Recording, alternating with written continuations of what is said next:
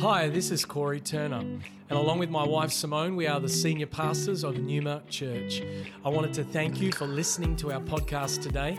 You're about to hear a message from one of our team that we pray builds your faith and empowers you to follow Jesus more closely. Enjoy the message. Here we are, week two of our consecration series. Everyone doing okay without their food? Come about three in the afternoon, I'm like, wow, this is real. But here we are on day seven of our 21 days of prayer and fasting. And last week, Pastor Corey kicked off our series globally, streamed out to all our locations, our consecration series, which is based on a scripture in Joshua chapter 3, verse 5, which says, Consecrate yourselves, for tomorrow the Lord will do wonders among you. And he titled his sermon last week, Sacred Space such a brilliant time of sharing and learning where he laid the foundations for our series. And so if you weren't here, I want to encourage you to grab that message on podcast, even if you were, there was so much in it, grab it again. But we learned together that to be consecrated is to be set apart, set ourselves apart, to be made holy because God is holy. And he taught us that the sacred space in the Old Testament was something that was external or on the outside of God's people. They would go to the tabernacle or the tent of meeting, and God's presence would come to communicate to his people, Israel, what God was like. But then we learned there was a really big shift between the Old Covenant or the Old Testament and the New Covenant or the New Testament. And we're now living as New Testament believers. And this shift was that through the work, the finished work of Jesus on the cross, the sacred space goes from being something external to something internal. We become the sacred space that communicates what God is like to the world. And so today, I want to build on that foundation. I want to lean a little more into our proactivity in consecrating ourselves and in particular, I want to talk about our motivations for consecrating ourselves. Because sometimes I think that as New Testament, New Covenant believers, when we hear a word like consecration, which to be honest sounds very Old Testament, right? We can kind of approach it with an Old Covenant mindset. So I want to speak today about moving from fear to freedom. Moving from fear to freedom in our approach to our consecration. So I want you to turn with me in your Bibles to Galatians chapter 5. We're going to read one of the Apostle Paul's letters to the churches in Galatia. I mean, are you really even preaching if you're not preaching from one of Paul's letters? I love Paul. I'm going to spend like my first three years in heaven just high fiving Paul for all of his letters. They're brilliant. I'd probably be on my face actually, but anyway, squirrel. So, Galatians chapter 5 our text today is verses 16 to 25, but to set up really the big idea of what Paul's saying, I'm going to read you verse 1, verse 13, and then jump to our text. Verse 1 says, For freedom, Christ has set us free. Stand firm, therefore, and do not submit again to a yoke of slavery. Jumping to verse 13, For you were called to freedom, brothers and sisters. Only do not use your freedom as an opportunity for the flesh but through love serve one another. Now to our text, verses 16. But I say, walk by the Spirit, and you will not gratify the desires of the flesh. For the desires of the flesh are against the Spirit, and the desires of the Spirit are against the flesh. For these are opposed to each other to keep you from doing the things you want to do. But if you are led by the Spirit, you are not under the law. Now, the works of flesh are evident or obvious sexual immorality, impurity, sensuality, idolatry, sorcery, enmity, strife, jealousy, fits of anger, rivalries, dissensions, divisions. I know you want me to stop, but stay with me. Envy, drunkenness, here it comes, orgies and things like these. I warn you, as I warned you before, that those who do such things will not inherit the kingdom of God. But the fruit of the Spirit is love. Oh, we're much more comfortable with this list love, joy, peace, patience, kindness, goodness, faithfulness, gentleness, and self control. For against such things there is no law. And those who belong to Christ Jesus have crucified the flesh with its passions and desires. Verse 25 If we live by the Spirit, let us also keep in step with the Spirit. As a well known author and speaker in the United States, he was invited to speak at a really large conference that filled arenas each year. This particular year, the theme of the conference was operating in the gifts of the Spirit. And so on night one, opening night, the arena is packed. And I mean, there was a really special move of God. Signs and wonders, people being miraculously healed, prophetic words being released. The worship went for two hours. By the time he got up to preach, I mean, the place was on fire. He finishes the night, everybody is absolutely buzzing about gifts of the Spirit. Yeah. And then he says, I can't wait to see you all again tomorrow night. Just like a passing comment. He didn't think much of it. I'm going to preach on the link between operating in the gifts of the Spirit and living a lifestyle of consecration. He walks away like, woo, can't wait for tomorrow night. Comes to the next night. He starts to get nervous. The worship starts and he's like, is there a traffic jam? Where is everybody? Guess how many people came back to listen to living a lifestyle of consecration? 25 people. Why is that? Well, I believe that sometimes, as New Testament, New Covenant believers, we can fall into the enemy's subtle lies of believing that living a lifestyle of consecration is all about rules and regulations, fearful compliance, and subtraction. We're going to unpack that together today. But I'm here to tell you that the call to consecration is not a call to rules and regulations, but an invitation to live a lifestyle of intimacy with Jesus Christ. Did you know that you can fast and pray for 21 days? And if you approach that season to tick a box, or because it's just what we do every year, or because you're fearful that you need to comply, fearful that you're going to be punished for your sin, you can come out of that 21 days and be no more consecrated than when you started. Whole lot thinner, but no more consecrated. You see, if our consecration is not heart or intimacy motivated from a place of freedom, it actually cannot bear fruit. And so to think of consecration and rules as rules and regulation, we've fallen into an old covenant, Old Testament mindset. Now, Pastor Corey touched on this last week. In the Old Testament, God communicated with his people from the outside in. They had priests, they had the tent of meeting, they had sacrifices, they had all these external ways of connecting with God. There were punishments and blessings to externally motivate God's people to follow the law that was written on tablets of stone.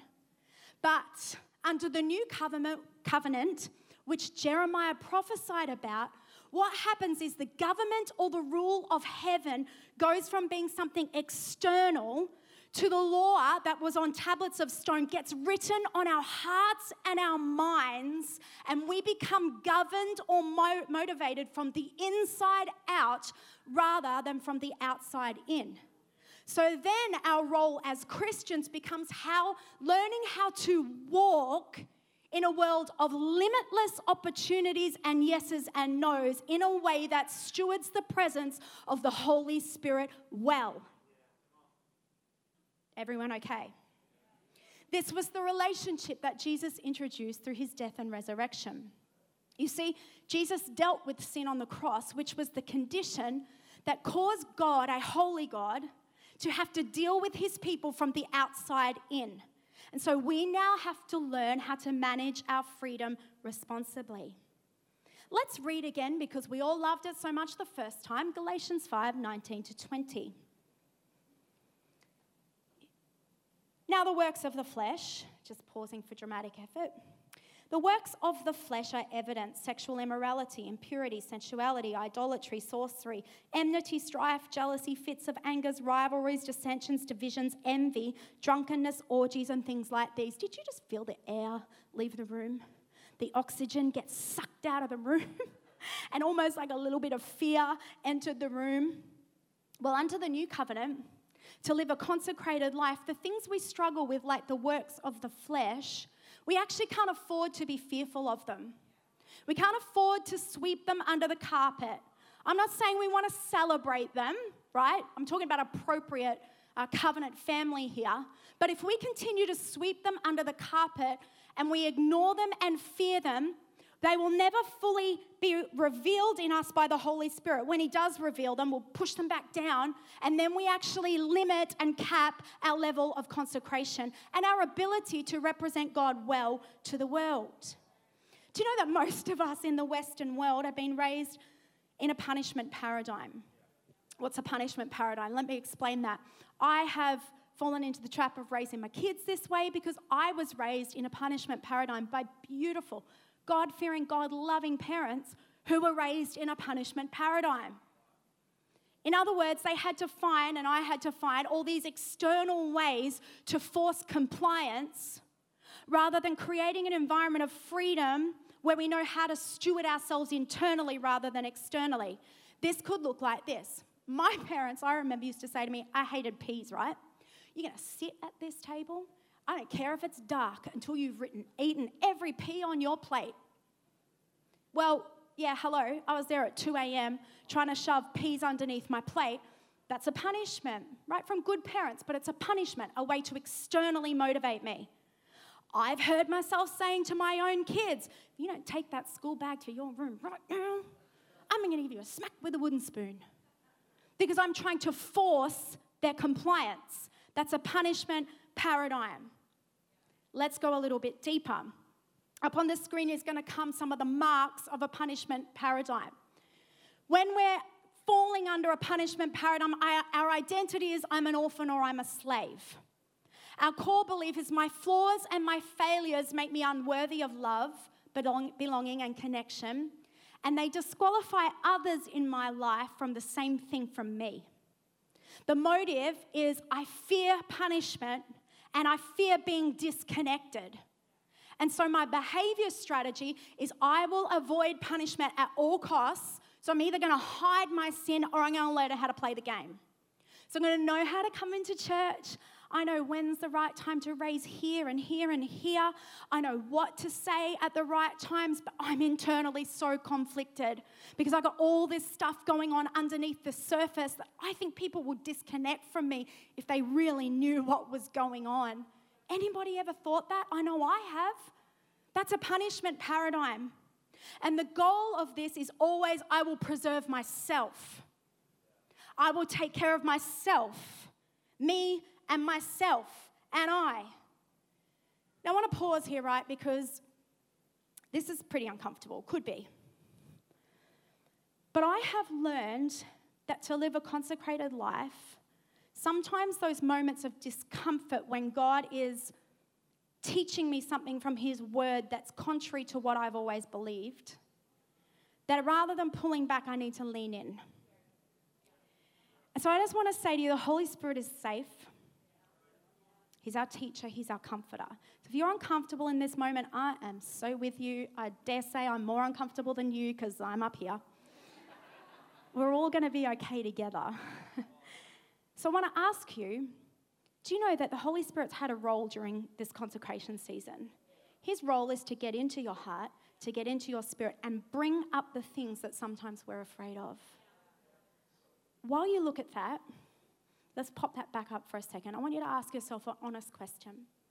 When the Holy Spirit has shone his light on some areas of my life where I'm not yet fully consecrated, have I believed any of these things?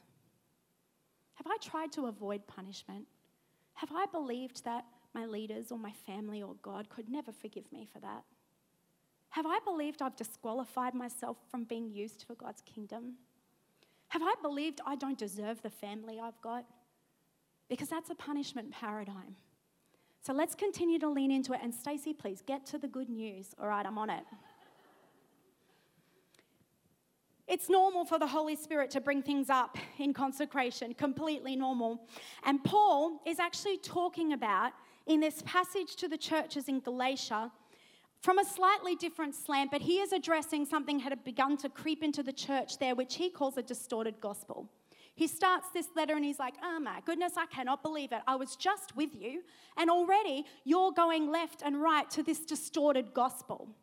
And one of the distorted gospels that the gospel that the churches in Galatia had begun to believe was about rules and regulations, a punishment paradigm. Some missionaries had come into the churches of Galatia after Paul left to go and preach to other Gentiles. And they were like, okay, it's actually not all about grace like Paul told you. Actually, we need you to get circumcised, which is under the old covenant, as an external sign that you're going to fit our rules and regulations because we just we need some control around here. We need some boxes. I need to know what's happening here, okay? So they come in and they say this. So some of the Gentiles are like, "What? Now I have to have that done and I have to fall under the under uh, the old covenant?" Then there was this other distorted gospel on the other side which was like liberalism. Today we might call that hyper grace gospel where it's like, you know what? If it's all grace, just do whatever you want. You want to do this today? You just do that. You want to do that today? Just do that. YOLO, it's all about you. Well, actually, that's slavery to the flesh.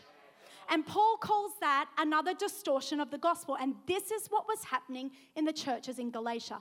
We could think about it this way there's one road of distortion, which is rules and regulation which is slavery to the law. There's another road, which is do whatever the heck you want because God's going to be all good with that. That's slavery to the flesh. But then Paul, genius, comes in with a highway over the top of those two distortions. I want to point out that both of those distortions actually originate in the same place. We need rules and regulations because we're worried about can I actually control myself? So if you can just tell me what I have to do, just tell me what you expect of me, because then I can tick that off the list. I can know I'm winning, right? That comes from fear. Fear that I might get out of control, that I can't control the people around me, and then they might hurt me. That originates in fear. Doing whatever I want comes from fear of what if I have to yield to the things I really like doing? What if I have to give up the things that are like totally enjoyable? What if I have to give that up?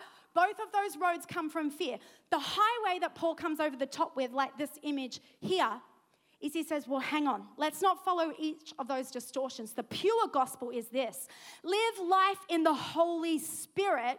Stay in step with the Holy Spirit, who will walk you from fear to freedom, and you will no longer serve law or flesh.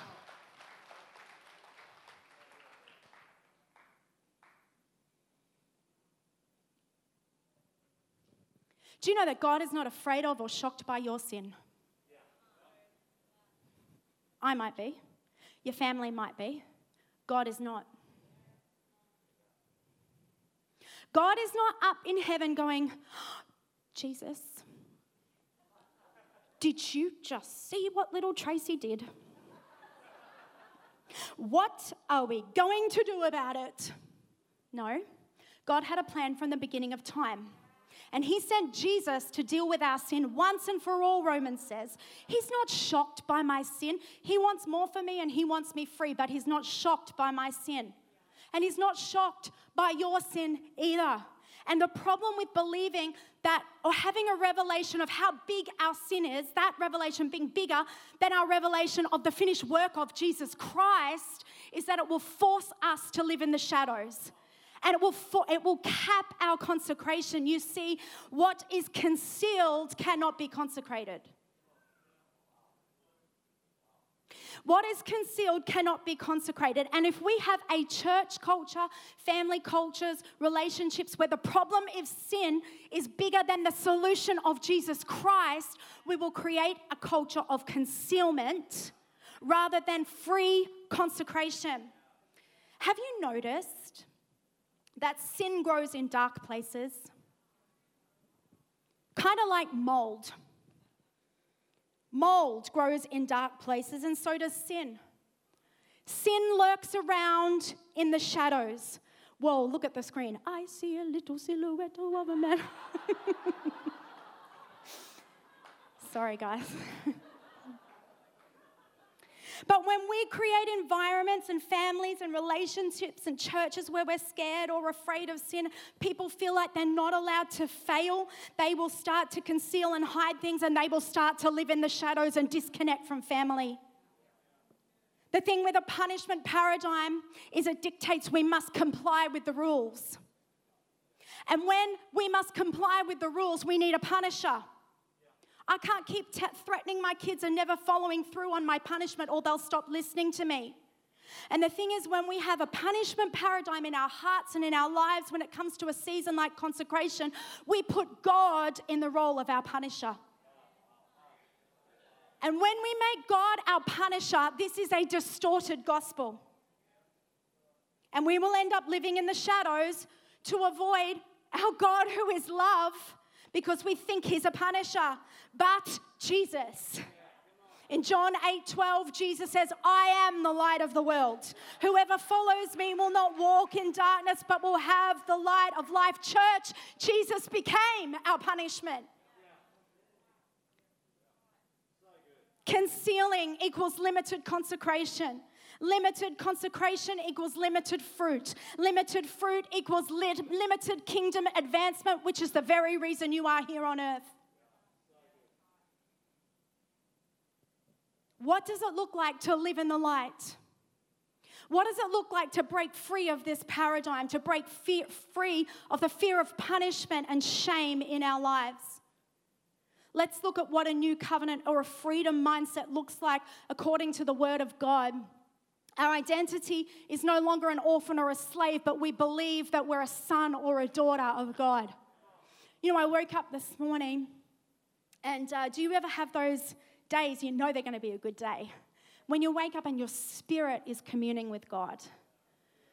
I woke up this morning and, and I was praying, and I'd clearly been praying in my sleep. And when that happens, it takes like a moment or two for my body to catch up with what is happening with my spirit. And what I was talking to the Holy Spirit about was Romans 8. And I thought, why am I thinking about Romans 8? Lord, what is that about? And of course, it's about living life in the Spirit. It's about being adopted into God's family. I want to flick there for a moment. Romans 8, I think it's around verse 12. I just read this this morning. Uh, verse 14. For all who are led by the pneuma, the Spirit of God, are sons of God. You did not receive the spirit of slavery to fall back into fear. You've received the spirit of adoption by whom we cry, Abba, Father. And the Spirit Himself bears witness with our spirit that we are children of God. And if children, then heirs, heirs of God, and fellow heirs with Christ. That is some good news right there. And so, our core belief in this paradigm is through Jesus, I'm a son or a daughter, and I'm worthy of love, belonging, and connection, even when I make mistakes. Do you know what I've discovered in my journey? I have had such a revelation of the goodness and the love of God at the point where I've made the biggest mistakes because he still welcomes me and he still accepts me. And my intimacy with him goes to a whole other level. But if I'm constantly concealing and pushing things underneath because I've put God in the role of punisher, I never get to these depths and levels of knowing I'm forgiven and I'm accepted. And Jesus has already done everything necessary to keep me in communion with the Father. And the motive here is always love. Our behaviors are we will pursue connection with the Father and with one another, even when it's scary, painful, or offensive. There are moments where it's like, oh, it's really going to cost me to admit this. It's really going to cost me to fess up about this. I had a situation earlier this week where like it wasn't a big deal, but well, yeah, it was. And I'm driving home. I'd spoken to someone in a way I could justify what I said, I could justify the situation, but the Holy Spirit was like pressing on that thing. Till I repented to God and was like, I'm sorry that I just wasn't, I wasn't kind. And then I was like, cool, that's done. He's like, no, no, no, no, now you're going to ring the person.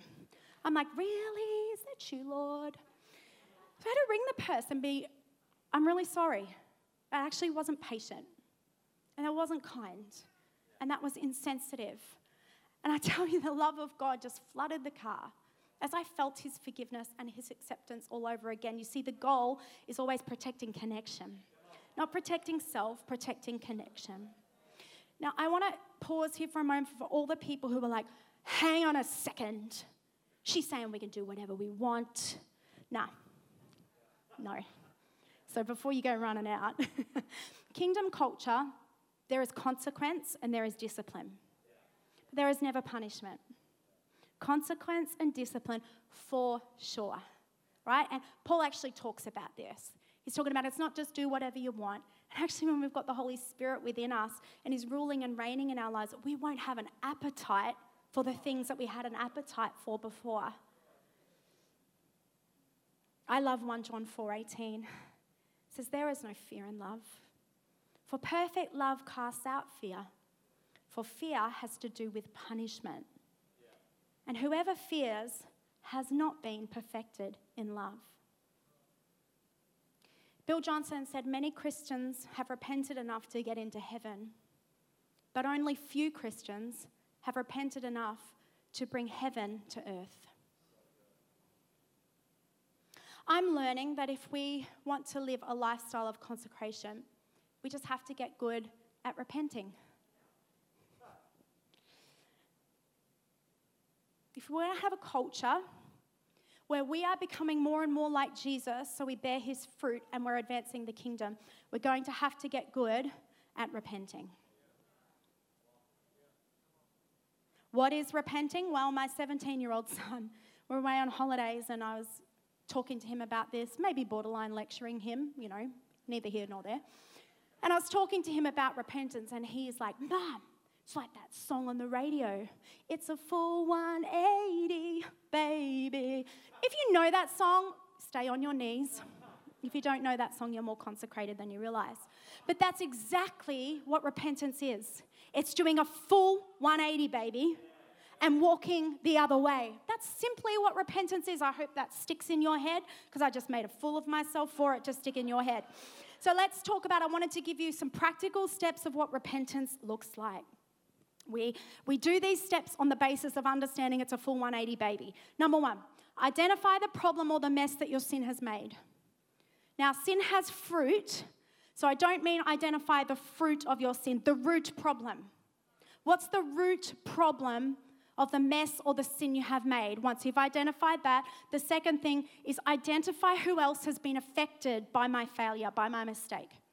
Pastor Danny Silk describes this part of it this way. He's like, if I walk into a room with a can full of paint and I drop the can, it will splash up on other people. This part of the process is figuring out who have I splashed paint on. Then number three is I do a full 180, baby, first with God, and then with the people I've splashed paint on. Now, this requires humility, but guess what? Consecration requires humility. And the fourth thing is we do a full 180, baby, and following the lead of the Holy Spirit, we walk step by step out of our mess for as long as it takes to restore trust and connection with the people we made a mess on and with God. That's instant. He forgives you instantly. But we keep walking until we've restored things with the people around us. It's a free person who can admit their failings without fear, who can take responsibility to clean up their own mess and say, you know what, I'm learning to walk in this freedom. I'm still battling with my flesh, but you know what, I'm going to make this right. Jeremiah Johnson said, without holiness and consecration, the church has nothing to say to the world. Spiritual fruit is the sign of a consecrated life. Paul talks about this in our passage. The size of your Bible is not a sign of your consecrated life, although if you've got a big Bible, you go for it. How many kgs you drop in this 21 days is not a sign of your consecration. The size of the platform you ever stand on is not the sign of your consecration. The only sign of a consecrated life is spiritual fruit. It's how well we represent sacred space to the world around us. In John chapter 15, one of the most profound passages of Jesus' teaching, he says, I am the vine, you are the branches. If you abide or remain in me, you will produce fruit, and fruit that remains. In intimacy with Jesus is how we produce fruit. In the natural, only intimacy can produce children and fruit.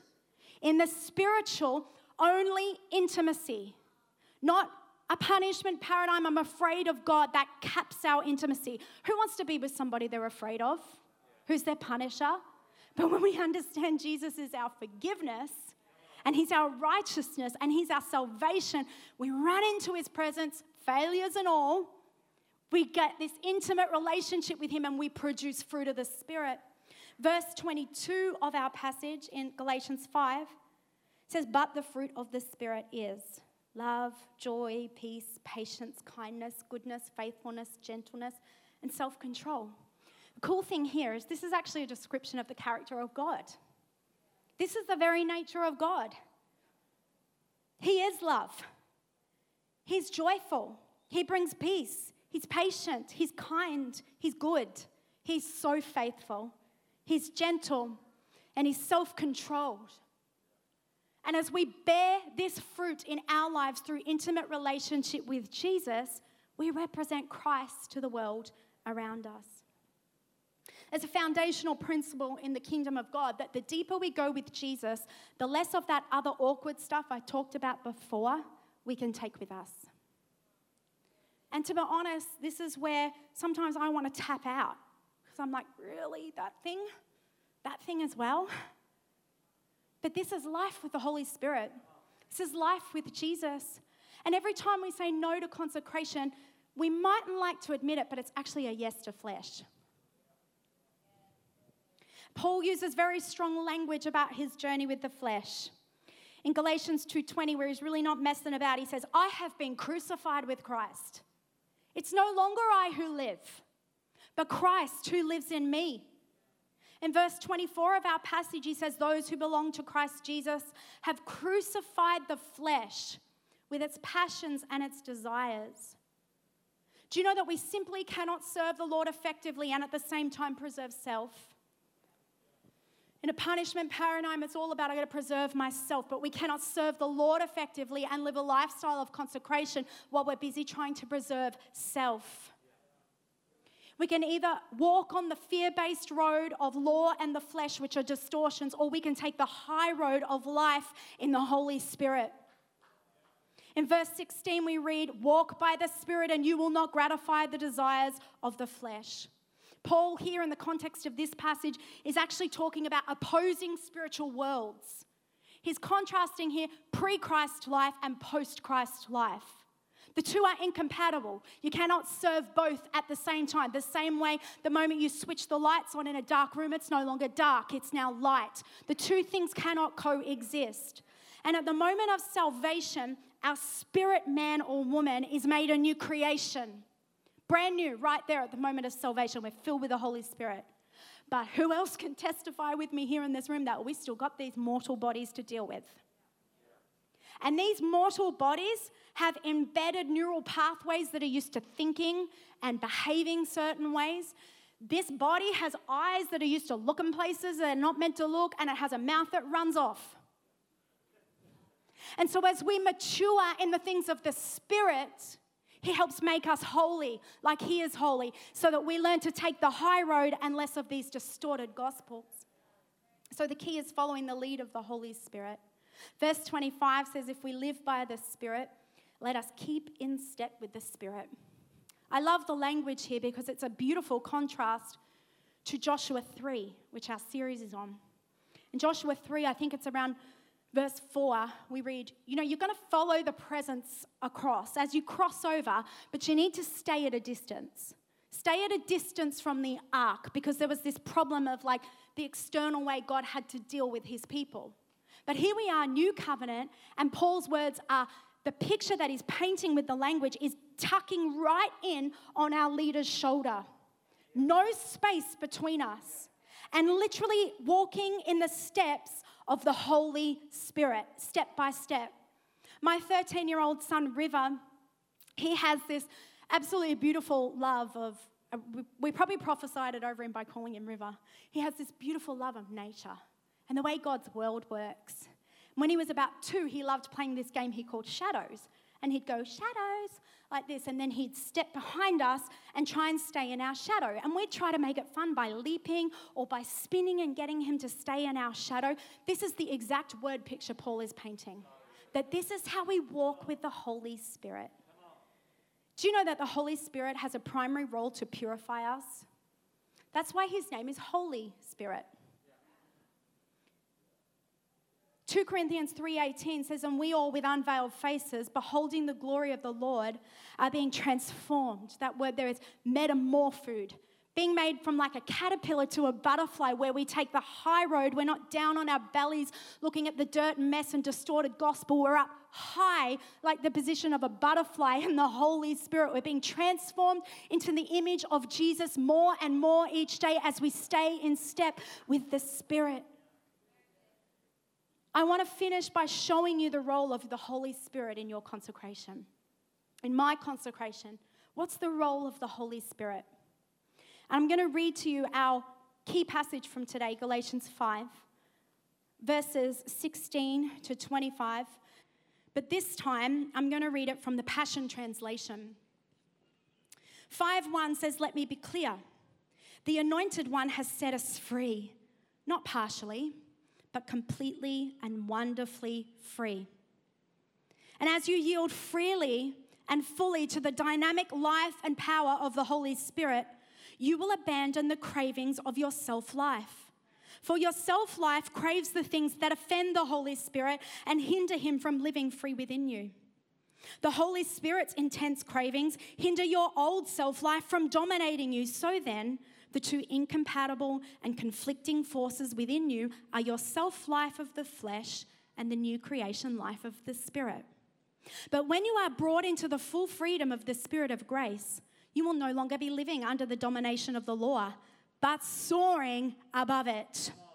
The cravings of the self life are obvious sexual immorality, lustful thoughts, pornography, chasing after things instead of God manipulating others, hatred of those who get in your way, senseless arguments, resentment when others are favored, temper tantrums, angry quarrels, only thinking of yourself, being in love with your own opinions, being envious of the blessings of other, murder, uncontrolled addictions, wild parties, and all other similar behavior.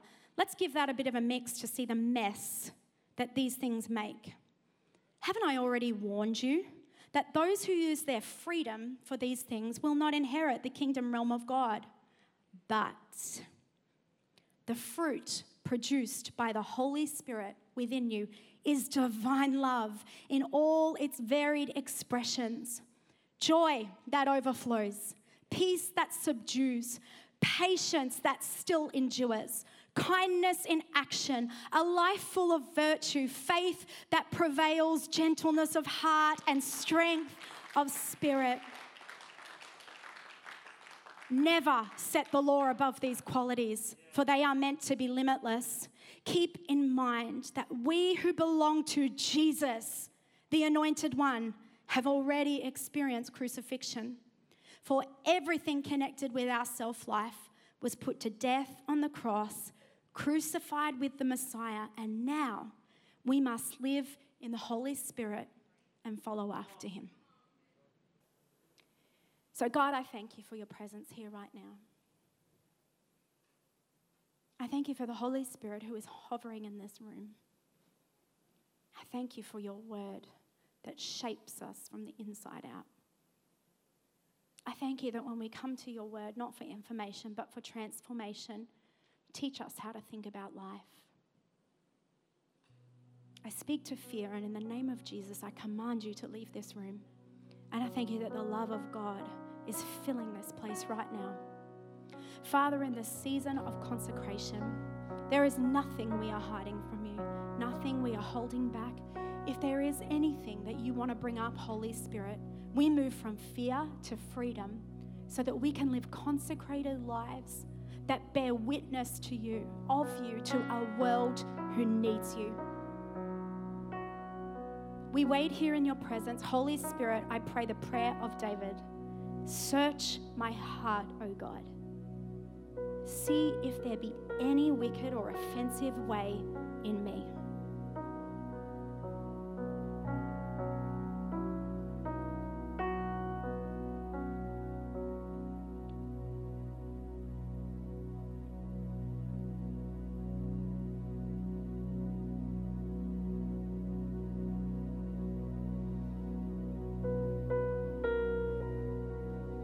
Choose freedom over fear in this moment. We remind ourselves of your love, your goodness, your faithfulness. It matters more to us to be right with you than to be right in our own self. We don't need to be right about everything. We want to be right with you. We choose not to justify in this moment, but just to open ourselves up afresh and say, God, take this life and make it holy.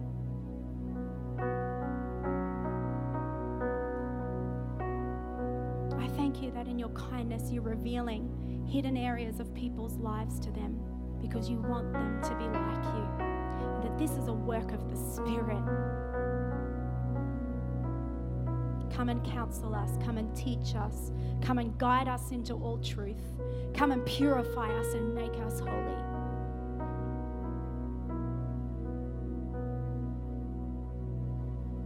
You can stay in your seats and maybe you just want to raise your hands and continue to reflect with God. The team's just going to sing over us, and I'm just going to come back in a few moments and speak to you again. But for now, let's stay in this reflective attitude. Thank you for joining us for this message today. We don't assume that every person listening has a personal relationship with Jesus Christ. And so today, we invite you to begin following Jesus as your Lord and Savior. The Bible teaches that every one of us has been created for relationship with God. Sin has separated us from that relationship, but God loved us so much that He gave us His one and only Son, Jesus Christ. Jesus lived, died, and rose again, conquering sin, Satan, and death itself. If we believe in our hearts that God has raised Jesus from the dead, and we confess with our mouth that Jesus is Lord, we will be saved. So if you are ready to pray in faith, turning away from your sin and believing in Jesus for your salvation, please pray this prayer. Dear Jesus, I believe that you are the Son of God, and I ask you to forgive me and cleanse my heart from all of my sin. I receive by faith the free gift of eternal life, and I ask that you would fill me with the Holy Spirit. I thank you that I am born again as a child of God and that you have made me a new creation in Christ Jesus. In Jesus' name I pray. Amen. If you have prayed that prayer for the first time, we would love to know and help connect you to a local church in your area. You can contact us on our website, numa.church. Thank you for listening.